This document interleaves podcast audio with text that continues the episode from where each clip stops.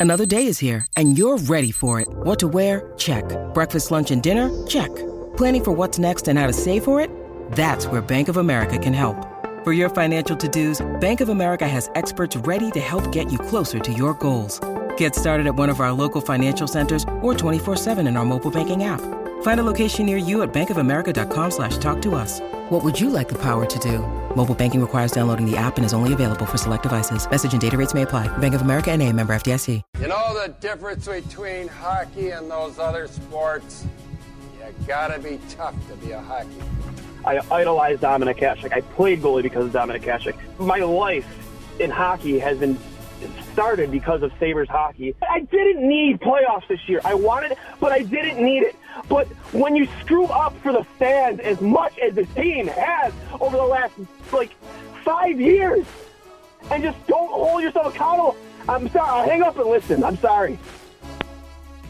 Welcome to Two Goalies, One Mic, an in depth look and behind the mask conversation about the greatest game on earth, where everything goes and nothing's off limits. Now I'll tell you something about this guy. This is only three minutes, eh? Whammo!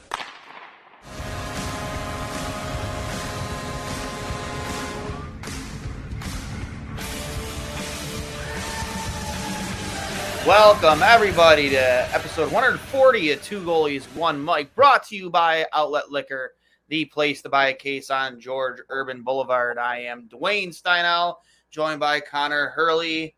Uh, here, I think, in the second period of tonight's Sabres game against the Penguins, uh, fourth preseason contest. Uh, I think it's still a scoreless game. Um, Eric Comrie starting a net for Buffalo uh, after Buffalo lost yesterday in the uh, Kraft Hockeyville game to the uh, Toronto Maple Leafs. Hurls, how are you? Doing well. How you doing? Uh, not bad, man. Just on vacation right now and enjoying time off I got and getting a lot of golfing while I can. Yeah, it's the time to do it. Yep. So, but um, obviously, as uh we tease leading into this, uh, we have on a special guest, returning guest, uh, Chris Peters from FloHockey um, joining the show with us. Chris, uh, as always, it's great to have you on. Um, you know, uh, exciting year here in Buffalo for us. Um, I know you've done a lot of coverage on some of the young talent that we have that we drafted this year, that we have drafted in the past couple years. So always uh, excited to get your insight on uh, you know our, our, our roster. Yeah, hey, great to be with you guys again. Uh, always fun to do it, and yeah, I mean, obviously, very exciting time for Buffalo in a, in a lot of different ways, for sure.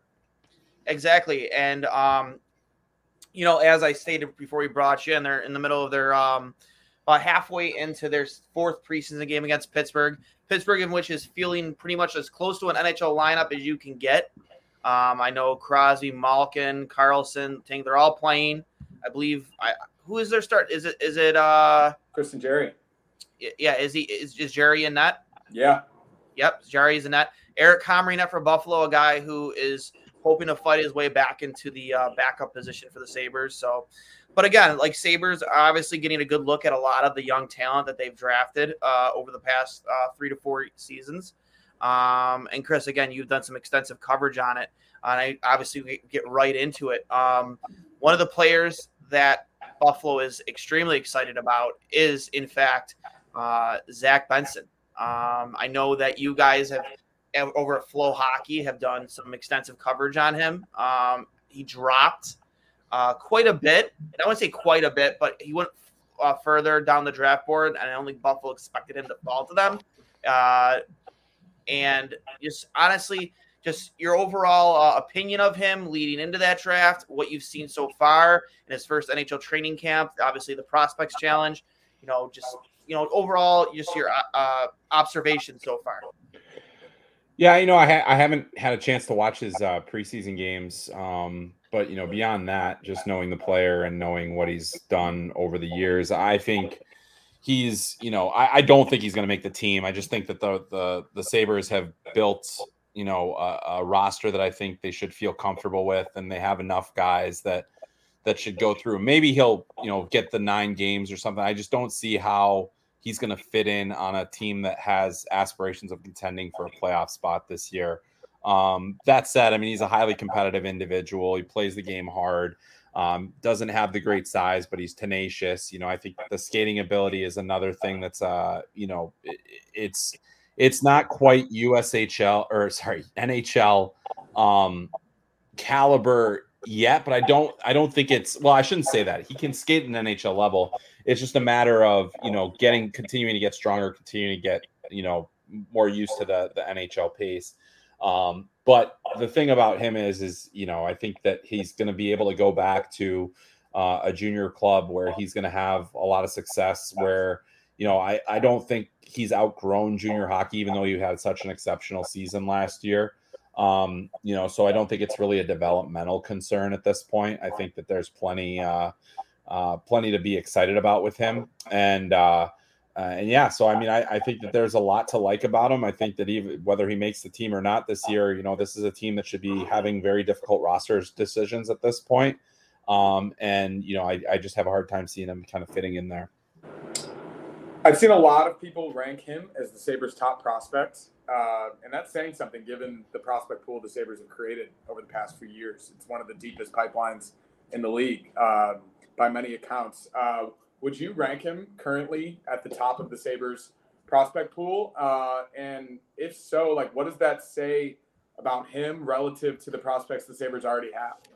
Yeah, you know, I think in terms of like future, in terms of his overall potential, in terms of what we we think he'll be long term, I think yes, you could put him at the very top of the of the list. I think he's ahead of Savoie. I think he's ahead of guys. I mean, you know, there there's to me, he's still a prospect. So I, I think Devon Levi might actually be the guy that that's the number one. Um, but you can make a really good argument for for Zach Benson. You know, I think Jiri Kulich as well is going to be a guy that is is kind of figures into a scoring role. You know, probably a middle six scorer at the NHL level. You know, the question for Zach Benson is: Is he going to be uh is he going to be that like a middle six energy player that ha- makes plays and and can score? or is he going to be a top six, top of the lineup type? That's the bigger question. So, you know, I think that the, the Sabres have a lot of good problems right now and that they have so many young players and it's hard to, you know, obviously Savoie's injury kind of takes the him out of the equation for making the roster at this point. But at the same time, you've got, you know, so many guys that are are ste- stepping into big roles. I mean, the big question for me is is ultimately, you know, is Levi ready to be a full time NHLer? I think that's the bigger question than whether or not Zach Benson's going to make it or if he's the top prospect. But I think you know, in, in what it says about him is, you know, one that he's usually the new guys are going to get a little bit more runway. They have more development time ahead of them. They have uh, you know more of an unknown quantity about them. Uh, whereas you know we know what Devon Levi is. We have a pretty good idea of what Matt Savoie is. We have a pretty good idea of what Jiri Kulich is, and um, and, and, a number of the other players, Rosen, uh, all those guys. So we have we have a pretty general good general idea. So we we expect that the potential of a um, uh, Zach Benson is going to kind of overtake um, and and be you know be the guy that that should ultimately be um if not the best NHL player of the group. You know, it's probably between him and, and Levi. Uh, not not stepping away from just his on ice play so far, but I don't know if you saw this, Hurls, and I'm not sure if you've seen it yet, Chris. It was a kind of release. You know, the Sabres do those like sab- Sabres like embedded videos. Yeah. He was a carny. Zach Benson was a carny. His family in Canada like did a traveling amusement park and he ran the games. he was a carny. Yeah, I, I was like, is this some slang that I don't know about? when you when you tweeted that last night, I'd never heard that term before. You never heard of carnies before? No. Uh, People who work carnivals. I'm from the city though, so I don't I know. Think, you dude. You're from Buffalo, dude. You should know what a carny is. I mean, I'm glad that I don't, to be honest. Uh, like Joe, but, remember Joe Dirt in the movie Joe Dirt when he's hanging out by the tilt-a-whirl? That's a carny. Yeah. Um, well, but he, he was a carny. That it was it was a really interesting video. Uh, I heard the story when he got drafted, um, but I think the coolest part about it was that given that he was moving around so much in the, in the summer, he went to a different hockey school like every single week. He was learning so many different things from so many different people and so many different coaches and areas that it seemed like it not only like built character for him, like working in the the mini donut stand at his parents' like traveling carnival, but he also like expanded his hockey game somehow. So yeah, it's, it's a really unique anecdote, which is really cool. Yeah, and um, what was it? Uh, to he showed up to uh, no no he didn't know he didn't show up to the uh the player interview at the combine. I, I think there was another meeting that the Sabres had before the combine interview where he had the full blown mullet.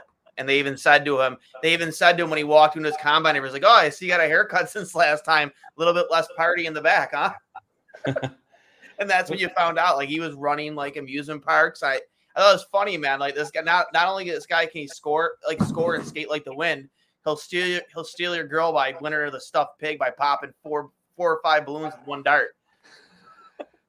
I, uh, I just thought it was I thought it was really amusing because yeah, you look at the kid at face value, it's like no that you know no way a kid was ever like he looks pretty clean cut like not not that he wasn't well brought up clearly is well brought up but like would have never guessed he was carnival folk but um getting away from that you uh you, you did bring up uh another point of uh point I want to talk about is uh Devon Levi in his first year as an NHL starter me and Hurley have gone back and forth quite a bit about this about what we expect his workload to be I think he gets 50 50 or more games personally I think last year he started six in a row. He started the most important games of the season when there was a playoff spot on the line. The Sabres showed they had a ton of faith in him. And right now, I mean, they do have a three goalie rotation as it looks like going into this season again between U, uh, Levi, UPL, uh, Ukko-Pekka Luukkonen, and Eric Comrie. But I just think that with the lack, I want to say there's a lack of faith in that backup position, but I think it's more of a testament how much more faith they have in Levi and how highly Kevyn Adams has been speaking about him, how highly Devin, John Grinnell has spoken about him. I think he gets 50 games. I mean, that's that's an awful lot, and, and, you know, especially for a guy that's coming out of college hockey, and for you know, the the fact of the matter is, you know, goalies that that come into the NHL very rarely spend no time in the AHL like mm-hmm. very like like like zero time. So my thing is, especially with the three goalie rotation, especially since he's waiver exempt, you know, I I I would not be shocked if he plays a fair amount of AHL games this year. I have a lot of faith in him too. I think he's an exceptional player. Um, I think if it comes down and, and Comrie and, and UPL aren't getting the job done, I think that he'll I mean, like they're going to give him every opportunity to be the starter. Don't get me wrong. Like they're going to give him an opportunity here. But I just think that that is the one position where it, what what they're trying to do with Levi just really hasn't been done. Not in a long time. Maybe like I mean even Ryan Miller played time in the AHL and he was the best college goalie in the history of the game. Um and and that's that's kind of where I'm like, oh, this will be interesting to see. Does he really do it? Because you have to take into a couple of things into account. You you know the, the college schedule is very different. The the Canadian junior schedule is very different. He did miss an entire year, uh, with the exception of playing in the World Juniors. So his development timeline is maybe a little bit out of whack in terms of what you'd normally see with a goalie. So what I would say is is that while while I think the Sabres are going to give him every opportunity to be that, I think that asking him or expecting him to play 50 or more games this year is asking probably too much of a goalie where it's you don't want to give him too much too soon. If there's a person that can handle it, it's Devon Levi. I think the mentality that he plays with, the, the amount of work that he puts into his craft, the focus and the, the mentality that he has are all going to allow him to do this. But I think it, we just have not seen what the Sabres are trying to do with Levi in so long that I'm just not 100% sure I buy that he is the exception to that rule. So if he does play AHL games, as as you say, do you think that would be an indication that he does eventually, like, let's say he starts the home opener and he plays the, like, maybe 55, 65% of the first 20 games of the season. Do you think that means that he will eventually struggle to the point where they feel like they need to send him down to Rochester? Well, I, I think usually when you're sending a goalie, like the main reason sending him down is if you can't give him enough minutes and and because you want him to play. But I think you'd rather have him learn and develop at the AHL level. So yeah, if they if they end up playing him as much as that at the beginning, I think the indication would be that he's he's the guy and he's just going to stay. Um, but I think that you have to at least allow for the wiggle room to say, hey, you know, we're going to try this goalie rotation as it is right now. We're going to see how long it goes. there aren't many successful teams in the history of the NHL that ran three goalies over the course of a season. Um, and you know, but there it can happen. I mean, we'll look at what the the Golden Knights did last year. They had like five goalies that ended up playing for them last year. But the thing is, is that you know, I I just think that what they do, the, the decision that they make at the beginning of the season is the most important decision they're going to make all year on Devon Levi. If it's you are the guy, you have to you have to at least be willing to to accept that there are going to be growing pains and that he is either going to have to play through them or you're going to have to send him down to the AHL and you're going to have to make sure that he doesn't lose his confidence, that he doesn't lose any of that edge that he has because I think he's an exceptional player. Um, but I think that the decision that you make at the very beginning of the season, say, okay, we're going to give you a chance. And, and the beginning of the season, that that doesn't just extend. That's not. I'm not just talking about like what they do for opening night. He could be the opening night starter. He could, you know, play his way, and maybe he is the exception to the rule. Um, but I, I just think for for devon Levi, it's got to be um, decisive on everything about you know when we send him down when or if we don't send him down how much is he going to play um i just i think with a, a, a major regular season plus playoffs for a player that hasn't played more than you know 40 games in a season in the last couple of years i just i i think that you're asking for trouble when that happens. And as good as he is and maybe he's a freak. Maybe he is an absolute freak, but I just I I, I like to side with history on these. And and I think history says that he's going to need more time than he's currently being expected to have. I, I, I tend to agree. I, I still think he probably gets 45 or more games. I mean, I'm more I'm more lean towards 50 because I think that just we've had you know we've had Devon on the show in the past and just spoken spoken to people who know him personally and how well he takes care of his body. Um, you know, just he's a, just a mental maniac. I mean, and I, I I've spoken to a few of his teammates and just like, but like they don't exaggerate. The kid is always stretching. He doesn't put junk in his body. He's always in the when he, he's always in the gym. Um, he's on the ice constantly. So I think in terms of workload, I don't think that'll be an issue with him personally. Um, and I also just from again from talking to him mentally, I just feel that like he's already got the maturity of an NHL veteran, not the experience, but the maturity of it. Just the way he handles the game. We've seen it in post game interviews when he got you know pumped for six goals against Detroit at the end of last season. You know, he said there's nothing wrong with adversity. He was smi- with smiling ear to ear. Is like we got the win. That's all that matters. And I don't really care what my stats say. We got the win, and you know, face a little adversity. You got to find a way to bounce back when, when, when faced with it. Um, Hurls, your thoughts? Yeah, I I do think that 40 games should be the benchmark. Um, given everything Chris said and everything we've we've heard about this type of goalie at this juncture of his career, I do think the Sabres are on a little bit of a slippery slope here. Um, they improved the defense I would say a good amount, uh, bringing Connor Clifton and Erik Johnson. Um, and I think the team defense is going to improve. Uh, I think every projection about even the Sabres um, defense from an offensive perspective, like I read an article the other day, like Tage Thompson was one of the worst defensive forwards in hockey last season. Of course, he made up for it with his offensive output, and he's projected to do that exact same last season. But I think the Sabres do need to figure out a little bit better how to defend in their own end, and that's not just the defense and puck watching. That's also wingers and centers doing their part as well. And relying on a kid who's 21 years old, who's played seven NHL games, to just carry the workload in the season that it does feel like playoffs are bust is the expectation from not just the fan base, but from also the organization. I think it's a it's a very slippery slope if Levi does struggle early on, um, because you saw Luukkonen uh, last night, and you saw his inconsistency last season.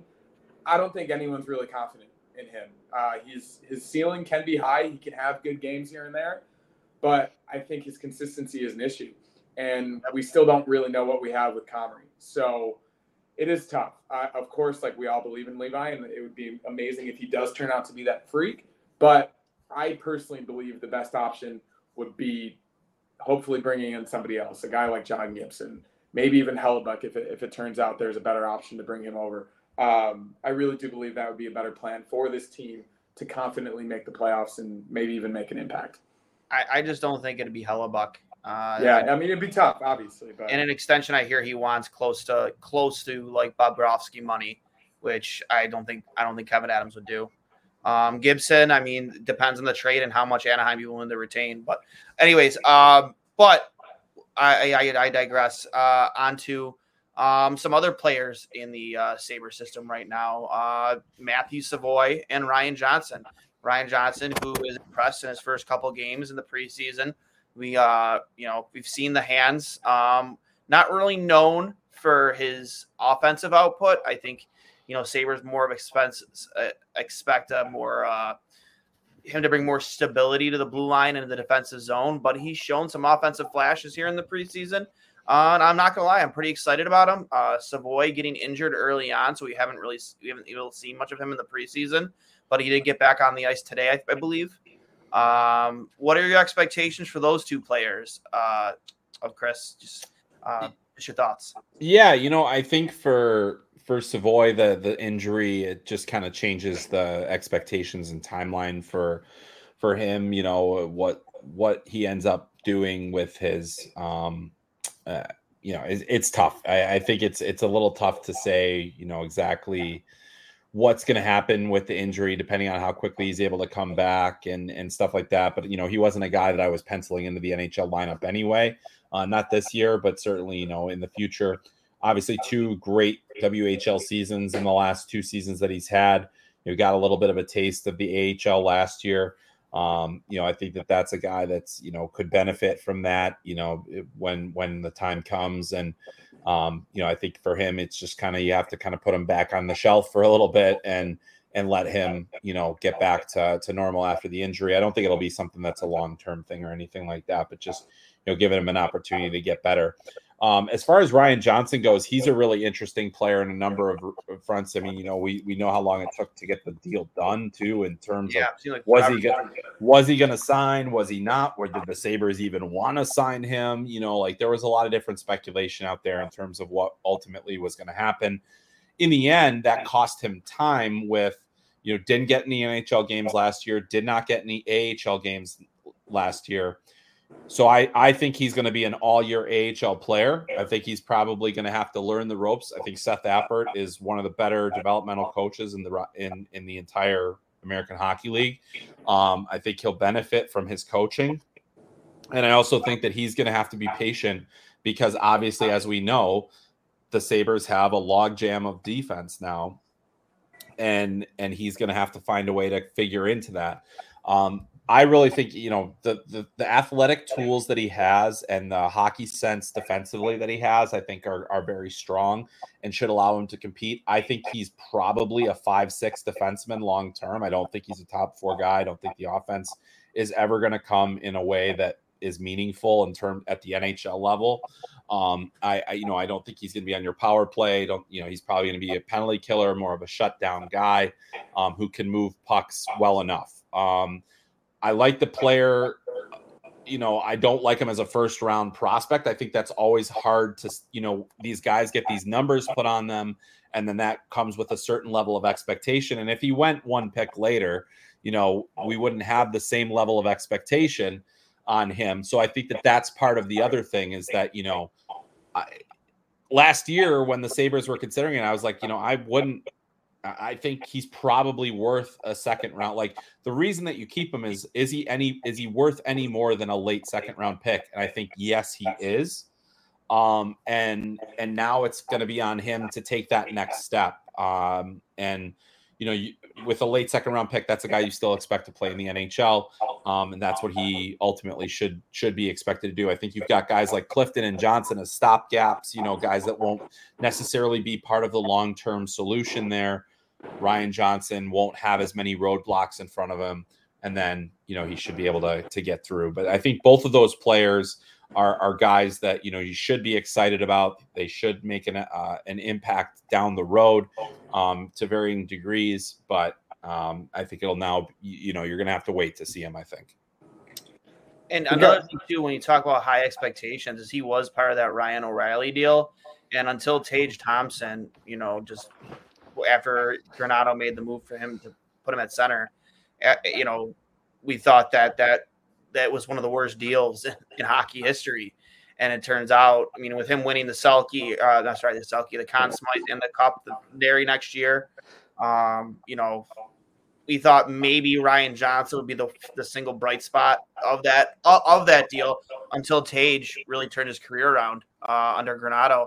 So I mean, again, with you know, I, I guess I guess I'm saying that Tage might have you know taken that burden away from the expectation on Johnson again with him being a end of the first round pick, but like like like I said, like with the Ryan O'Reilly deal being attached to that, there were even more expectations, at least from us here in Buffalo, on him. Yeah, yeah, I would say manage those expectations. Yeah. Um, one other defensive prospect. Uh, not a lot of Sabres fans, I think, know, at least the ones that aren't diving too deep into it. But I think Nikita Novikov is uh, a pretty interesting prospect. And I guess from just from your perspective, having probably watched him a lot more than than the the average fan. What have you seen from him, and what do you project he could be in the NHL potentially? Yeah, so to be perfectly honest, I haven't watched him a lot. Um, you know, I think last year I spent a lot more time on the uh, the drafted prospects, but you know, in terms of you know what I've seen over the years from Novikov, and you know, I think what we're seeing from Russian players in general out of um, out of these these different um, like the, the the amount that they get to play. Um, you know, it's great that he's in North America. I think that there's obviously a lot of things to like about him. I didn't watch a ton of Russian hockey last year, with the exception of watching, you know, a fair amount of, of Matvey Michkov and guys like that, uh, Simashev and, and and players like that. You know, I think you look at him and you know, obviously the size stands out to you. You know, he's got good mobility. I think that he's he's going to have to learn the North American game. That's the next step for him. Um, didn't necessarily produce a lot in the KHL. That's not really a concern for a player at his age. We don't expect, you know, under 20 defensemen in the KHL just don't produce. They they don't. But when you have a guy at his size, his mobility, his overall skill set, you see the ceiling. And so this season is going to be very educational, not just for him, but I think for the Sabres as well to figure out what kind of role can he play. Again, now we're talking about another left shot defenseman as if the you know the the Sabres don't have enough of those guys. You know, this is kind of an embarrassment of riches, which is a great thing to have. Um, but the other thing too that can happen with Russian players as well is if they don't adjust well, and it's kind of getting a little, you know, they're not getting what they want. You know, the there's not a lot of time before they want to go back to Russia. Um, so that's the other thing you kind of have to consider with players like Novikov, who you know is leaving the KHL for this NHL dream. Um, as those players tend to find out, it's not as it's it's still pretty difficult, and the AHL is a tough league to play in. And you know, I personally think it's a better league than the the KHL. Um, there's more skill in the KHL, maybe, but I, I, think the AHL is the second best league in the world, and that's a big jump for a player for for him to you know to to get in there. So um, I'd say cautious optimism because of the toolkit, because of you know the the way that the minutes that he played last year um, in Russia, like significant time uh, when he when he got when he when he went back to the U20 ranks, and then you know modest time when he was in the KHL. So um, he's got a lot of development time left. So be patient, and uh, we'll just have to wait and see exactly what he'll ultimately become. You mentioned his name earlier. Uh, another player that we're pretty excited about in Buffalo, uh, Jiri Kulich, um, a guy that has really shown have one of the more heavier shots possibly in the organization. Um, you know, you look at players like Victor Olofsson, who you know sat the again. We talk about Levi playing, starting the most important games uh, of the season last year, whereas Olofsson, a guy known to put pucks in the back of the net, sat was a healthy scratch at the end of last season in those same games. Um, Jiri Kulich has been, you know, expressed to be a replacement if Buffalo decides to move on from Victor Olofsson because he has a very similar shot, uh, but also is much better. I'm not gonna say much better, but better uh, on both, all three, uh, in all three areas of the ice. Um, just your thoughts on him. Yeah, I mean, I I like the player a lot. You know, I think he's the closest you know, outside of Levi, the probably the closest to NHL ready at this point. Um, you look at what he did at the the World Juniors last year. You look at what he did in Rochester. Um, you look at what he did in the playoffs last year. Um, those are all significant indicators that the goal scoring is going to translate to the next level. Um, I think that he's one of those guys where you you might want to give him, you know, several opportunities at the NHL roster in an elevated role. You have to surround him with the right talent. Jiri Kulich is a finisher more than he is a driver. He can drive play. We've seen him do it. He's he can make, but but you want him as a scoring winger, and that usually needs to come with a playmaking center. Um, you know, because I or he, I mean, he could play center. I think he's a wing in the NHL personally. Um, but you know, I think that that's that's where we're gonna have to wait and see. You know, basically how the roster plays out if he goes back to the AHL, you, you just expect that dominance to continue. And as it does, it becomes harder and harder to leave a guy like that in the AHL. Um, I think that he's probably going to be. I, I would be shocked if he doesn't finish the season with the Sabres. I think he'll be on the roster in the critical times of the year um, when they're chasing down playoff spots and maybe into the playoffs. He's gotten that experience of last year in the Calder Cup playoffs, um, where he, you know, his game showed no drop off at all. Um, you know, this is a player that I have watched quite a bit, a player that I've spent more time on. Um, and I just, I really, I, I, think his shooting and scoring ability are NHL caliber. And when you have that as one of your primary traits, teams are going to find a way to get you into the lineup. Um, so, as a potential long term replacement to Olofsson, I think that's probable. You know, in terms of, I think that there's there's a there's an upside there that suggests that Kulich is on that path. Um, but man, I, I just think that this is a player that the Sabres should be really excited about. I think, you know, as good as Benson is, he's still a few a little ways away, whereas Kulich, I think, is on the cusp. And so, you know, you you get a little bit more instant gratification with him as a prospect. Short term, uh, do you think it's possible, given the injury to Jack Quinn for at least probably the first half of the season? Is it within the realm of possibility he could contribute in the first half of the season for the Sabres, or do you think he starts in Rochester and potentially comes up with, with another injury? Yeah, I mean, I think it's ultimately going to determine, you know, these these last couple of roster spots probably be determined by camp and and how players play and and what the makeup of the team looks like. I mean, I think it's not, it's certainly not out of the realm of possibility that he makes an impact, um, and it, it, and enough of a way to to get a, himself onto the roster. I think it just kind of depends on what the team ultimately looks like, who's playing well, and then you know what what kind of spots they have in him and where they can maximize his ability. Because I think the one thing you don't want to do with a goal scorer is take him out of his rhythm, um, and you want him to continue to kind of develop in terms of, hey, this, this is a guy that if if you're going to put him on the NHL roster, he's got to play. You can't sit him in the press box. You can't, you know, and if you don't trust him enough to play him, then he's got to be in the AHL. Um, and that's I think that's really where it comes down. So I think he's on the cusp. I think it's it's it's not unreasonable to expect that he could challenge for a spot. I thought at the end of last season that he was really going to challenge for a spot, and then you just kind of look at the the Sabres roster and say, "Wow, where where, where exactly you know where are the holes at this point up front?" Um, because you do have to remember, I mean, these still are young players. This is a guy that's still going to be eligible for the uh for the World Juniors this year. So you know, like it's not it's not like uh, he's he's he's like a fully finished product. So I think you you take your time and and but boy, I mean, I think he's he's got all the tools um, to be a contributor pretty quickly. Um, and again, with such a young lineup for Buffalo, uh, and I again I, we spoke about it before we came live on air. Uh, what would your expectations be for this young Sabres lineup? Obviously, you've covered a lot of these players very recently. Dylan Cozens, Jack Quinn, JJ Peterka.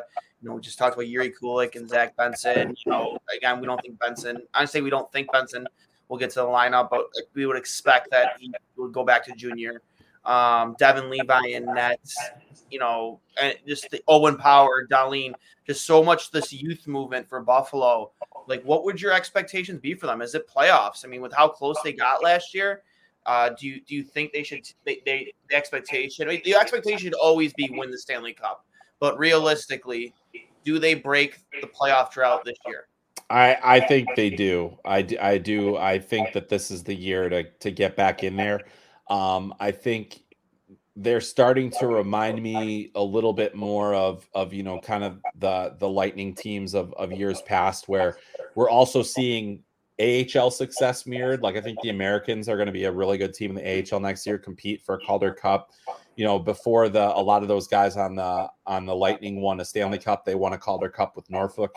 Um, you know, I think that this is this is an organization that's on the cusp. I love, uh, you know, I think the top six is a is a legitimate NHL top six. Yes, it's you know a little bit younger, um, you know, but maybe not as much at the top line. But you know, when you have Dylan Cozens anchoring a second line, or you have you know Casey Mittelstadt, does he continue to you know pile it up like he did last year in a way that you know really finally we got to see you know his game.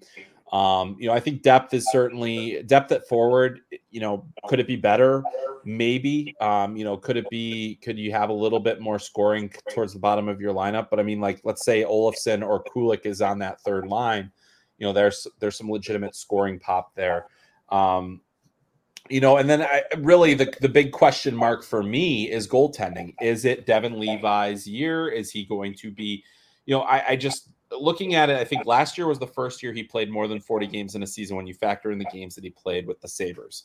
Um, and you also have to keep in mind that the college, you know, the college schedule is week mostly weeks. In the Hockey East, they do have some midweek games, but not it's not like consistently that way. Um, you know, I don't think you you can look at this team and say, oh, there is a Stanley Cup winning goalie on there right now. At this point, maybe Devon Levi is that long term. Um, but I, I think that you know, this is a team that's going to have to go through some adversity once you get into the playoffs. It's been a long battle to get there. Getting there would be a huge accomplishment. You know, would they win around? It's harder to say um, that because I think that as the as time goes on, experience is going to matter, and and this is just a team that just doesn't have a lot of playoff experience at its disposal. So I would say that you know this this should be a year where your expectation is playoffs, and then beyond that, everything else is kind of icing on the cake. Um, but there's a lot to like about the Sabres team. I think it's one of the more exciting uh, young cores in the league. Um, you know, when you have two number one picks on the blue line and Dahlin and Power, I mean, think about just years and years and years of those two guys. You, you, can go through an entire game and one of them will always be on the ice by the time they're really at their peak. So uh, that's a pretty good thing to have. So I'm I'm excited to see what the Sabres do. I hope it's the year just for the sake of the good people of Buffalo and for yourselves, because uh, uh, it's been a long ride and it has been a lot of pain and it's been a lot of you know stops and starts on rebuilds and sometimes you got to rebuild at the right time and sometimes you got to you know get lucky and and you know Tage Thompson is a late bloomer and you know you get a Dylan Cozens fall your way in the draft and you know you get different guys that, that are there you get two first overall picks and it just so happens that you have two elite defensemen there um, at, at, at uh, with Dahlin and Power. I mean, those are the things, those are the breaks that you need. And now we have to see if they're going to get the breaking goaltending as well, because that's really you know the linchpin of of any contending team is to have quality goaltending and or, or good enough goaltending. And I guess we're going to find out soon if that's the case in Buffalo. Um, you mentioned the young Tampa Bay teams. I guess that re- reminds me to bring up the news that came out today of Vasilevskiy being out potentially the first two months of the season. Uh, Boston's getting older. It doesn't look like they have uh, the quality at the top of the lineup that they used to, especially at center.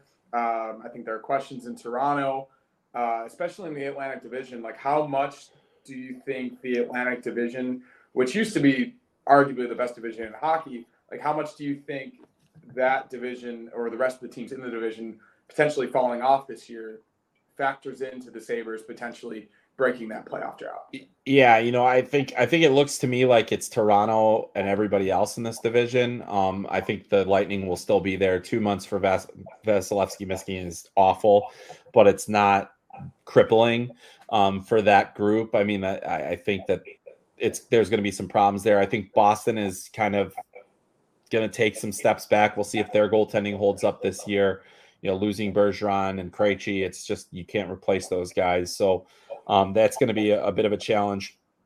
I don't think Detroit's ready yet. I don't think that the the Canadiens are even close yet. Um, you know, so then that that creates a lot of openings and opportunity, and that's why I really do think that the Sabres have a legitimate chance to be one of the you know the top three teams in this division um, this year. And and you know, I think it it's just gonna you, you don't you can't win the Stanley Cup in eight in October, but you certainly can lose it. You know, you can lose your playoff spot in October and November. So getting off to a good start, building that optimism and letting things snowball is going to be critical, especially if you can pick up wins before the, the Bruins get into their rhythm, before the Lightning get into their rhythm. You know, trying try and stockpile points when you can. Um, but yeah, I mean, I, I just I do think that the that division itself is is weak this year. Um, and it's there for the taking. And and so you know when we talk about it, sometimes you do need that luck to play out and timing to work out. And I think that'll be the case for uh, uh, for the Sabres this year. Uh, I, I, I couldn't agree with you more, Chris. Um, before we let you go, uh, I just have one more question. Well, it's like a two part question. Sure. Um, you mentioned Casey Mittelstadt's name earlier, uh, a player that really uh, has been criticized a lot in Buffalo in the past for, you know, again, a first round pick, never really, you know, hitting even what you know, meeting remotely meeting expectations. And then this past season, not just analytically, but the eye test, he was doing everything. You know, he was scoring, you know, he was a playmaker, you know, great five on five player, killing penalties, can play on the power play, was versatile up and down the lineup. Um, just your thoughts and expectations for him. Is he going to pick up right where he left off?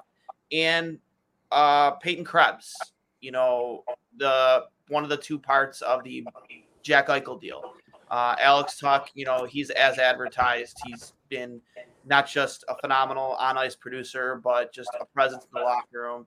But Peyton Krebs, a guy who I think there should be some pretty, you know, high expectations for this year, because again, another first round pick, um, a lot of skill there, but you know, hasn't really been able. And again, it's a tough top top six to crack, but really hasn't been given the opportunity. Um, to really show show his skill set even on the second power play unit.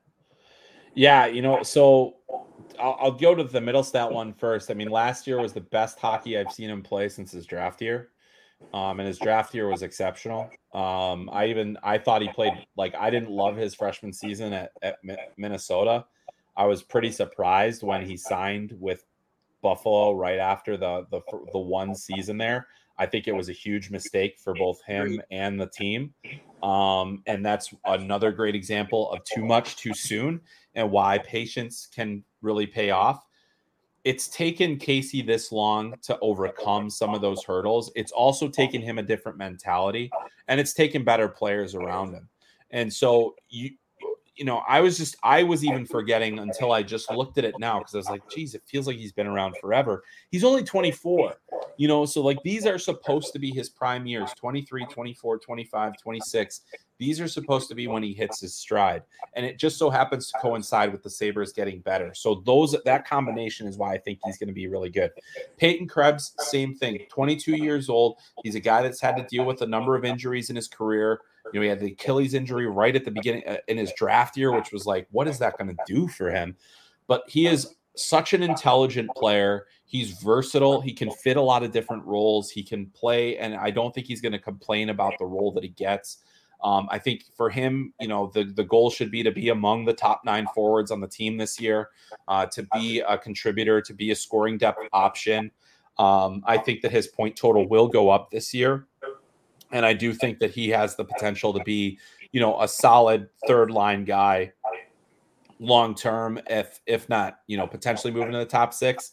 Again he's one of those guys where you know we, we put the first round designation on a player and if they don't become a star it's viewed as a bust. Well he was a mid round first round pick already on his second organization part of a massive trade. So he's got all this additional pressure because of that um, but I really do think that he's he's a he's a legit player for this team. I think he's a legit NHL center, and I think that he'll be a long term, you know, good player for um, you know for this team. I think it, even if he's on the wing, it doesn't matter if he's center or wing. Like you know, I think he's going to find a role and and it and define it however he has to, and and you know be a contributor. So I think that that's that's what makes me excited about the Sabres is that we've just seen Casey Mittelstadt stat take a step. We've seen Peyton Krebs, you know, we've seen Dahlin take you know hit a, a big step forward. We've seen I think Owen Powers poised for a big step. You know, not all of that is like that's in the best case scenario. Everyone takes a step. That probably isn't going to happen. But I think that the Sabres as a whole are in such a better place now than they were even last year and that they have been in, in many years previous. And it's because there's that that just abundance of young talent that's going to make an impact on this team. Should they sign Patrick Kane? I mean, honestly, yeah. Why, like, the thing is, is if you sign Patrick Kane at a discount, you know, we know that he wasn't himself last year. We know that he was injured. I think he's still one of, you know, he's he's probably the best American player in the history of the game. Um, he'll be surpassed by either Matthews or Hughes, you know, in this at this point. But I think that that he is the opportunity that how much it would mean to him, I think, to play there, to be part of the solution there, um, would be great. I also think there is such a dearth of championship experience on this roster. Yes, it's nice to have Erik Johnson. Um, you know, it's nice to have guys that have done it. The one thing is, is if things are going well for Buffalo, I don't think you want to, you know, depending on when Kane would even be ready, you, you know, I think you'd like this group to stand on its own two feet. But if you have that opportunity to bring in a Kane, and if he wants to come there and if he wants to play there, you know, you have to explore it. You're not doing your job if you're not, because this is a team that should have playoff expectations, and a, and he's a player that has done it all in this league and can be, you know, a guiding force for the rest of this team. I think he's matured a lot over the years. I think that he understands that time is short for him. Um, and sometimes that's a good thing. Sometimes that's a thing that can can really um, focus a player in, and uh, you know, to do it at home for him, I'm sure would mean a lot. So yeah, I mean, but it's it, it, again, it's you know, it's it's a tough decision, right? And I think the price would have to be right, and you'd have to make sure the term was right and everything else. But it's intriguing, especially with the skill that that he'd have to play with on this roster. My question was sort of related to Mittelstadt and Krebs, but I guess like who fills in for Quinn on that second line with Cozens and Peterka? And I guess that answer theoretically could be Patrick Kane if, if the timing was right. Of course, he might not be ready for a month or two, but is that Casey Mittelstadt to start the season? And how do you think he factors in with that line uh, replacing Jack Quinn early on? Yeah, you know, I think I, I think it very well could be Casey. Um, you know, and I think if he's going to bring the skill level that we saw last year, if he's going to bring the grit and tenacity that were not part of his game, I mean, really just not. You know, at any point, he really needed to find it, um, and I think he did. He had to get beat up a little bit to find it, but I, I think that he makes the most sense. I think that he I've always felt that more more comfortable with him as a winger than a center. Um, anyway, I think that he brings a lot of those things. You know, I wouldn't it, it, depending on how you feel about the center position, it wouldn't stun me if you know you try to you try Peyton Krebs up there as well, um, and give him that boost of playing with the Cozens, playing with the Peterka. You know, those guys could really feed off of each other.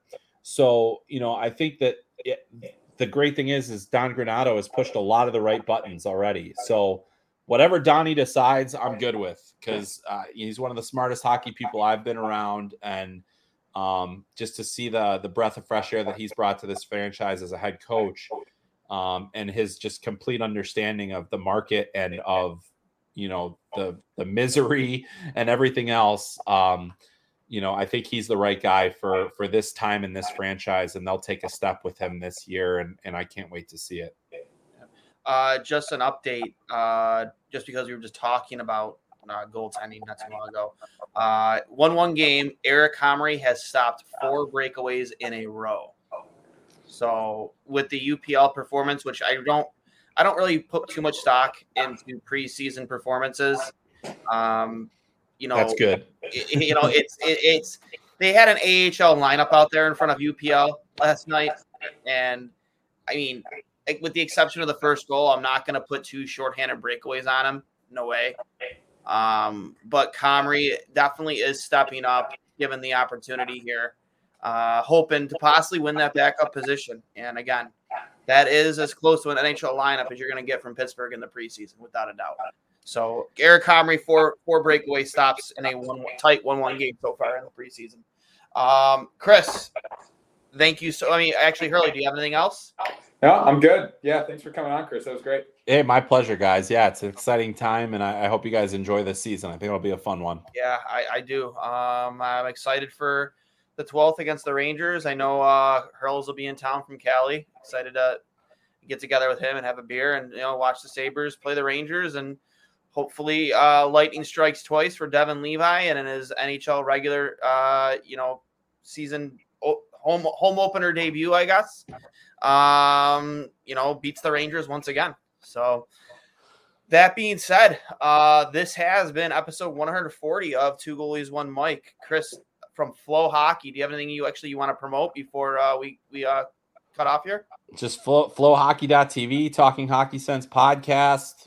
Go check it out. We got a lot of great games coming up. Uh, you know, on on the platform, USHL, ECHL college hockey. We got a lot of stuff coming up for the people out in Buffalo, Niagara, uh, Canisius. They're they're on FloHockey as well. So uh, yeah, yeah. So I hope hope uh, hope everybody checks that out and also uh, enjoys this uh, this season. I really cannot wait to get it started. Yep, and I hope we can get you on again at some point this year. Um, again, I think out of uh, all of our guests, out of 140 uh, episodes, you've uh, been our most recurring guest, and I always appreciate having you on, man. Uh, it's always a blast. So, hey, my uh, pleasure, uh, guys. It's a lot Chris, of fun. Chris Peters from FloHockey. I am Duane Steinel for Connor Hurley. This has been episode 140, of two goalie, episode 140 of Two Goalies One Mic, brought to you by Outlet Liquor, the place to buy a case on Georgia Boulevard. Tell them the boys from Two Goalies One Mic sent you, and they will take care of you uh, for all your game night and Bills game day needs. Uh, this has been Two Goalies, One Mic signing off. Everybody have a great weekend. We'll talk to you later. Hey, everybody, this is Duane from Two Goalies, One Mike, a show where we give you a behind the mask coverage of the greatest sport on earth, whether it be happening right here in Buffalo or around the hockey world. Now, you might be thinking, Hey, Duane, why would I want to hear what you two idiots have to say about hockey? Well, first of all, rude. Second of all, we bring in coaches, players, analysts from your favorite programs from ESPN to Sportsnet to TSN. We're always on it. If you're a Sabres fan or just a hockey fan, you can download us on Apple Podcasts, Google Podcasts, Spotify, wherever you get your podcasts. And of course, you can check us out at trainwrecksports.com or the Dean Blundell Podcasting Network. Thank you for your support, guys, and I'll hang up and listen.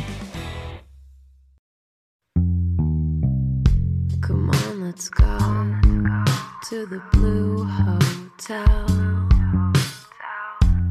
I wanna live at the Blue Hotel. The podcast that goes everywhere the imagination dares. It's for the open minded, the pleasure seeker. It's Jeff Woods with the new podcast about relationships and sexuality, theme based with special guests, the Blue Hotel Hotline, and every episode climaxes with an adult bedtime story.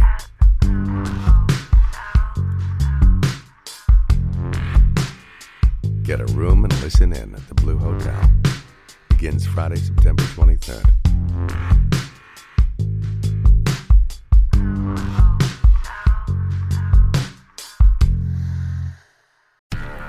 Do, Did, Will, the Story of People podcast is now available on the Crier Media Network. The first five episodes are here and feature some incredible guests that fit into one or all three of those categories. Ready? Tara Sloan from the San Jose Sharks Undercurrent podcast at NBC Sports. Marianne Iverson from Iverson Voice and the Let's Take This Outside podcast to talk about the world of outdoors as well as voiceover land. Ariana Hunsicker, future Canadian Paralympic swimmer, already winning tons of awards for this country. Scott McGregor from the Hot Wallet podcast to dumb down the world of crypto, Bitcoin, and NFTs so you don't have to. And Jackie Holowati from Climate Pledge Arena in Seattle, Washington, the first net zero carbon certified arena on the planet. Wherever you get your pods, wherever you watch your pods, and on the Crier Media Network.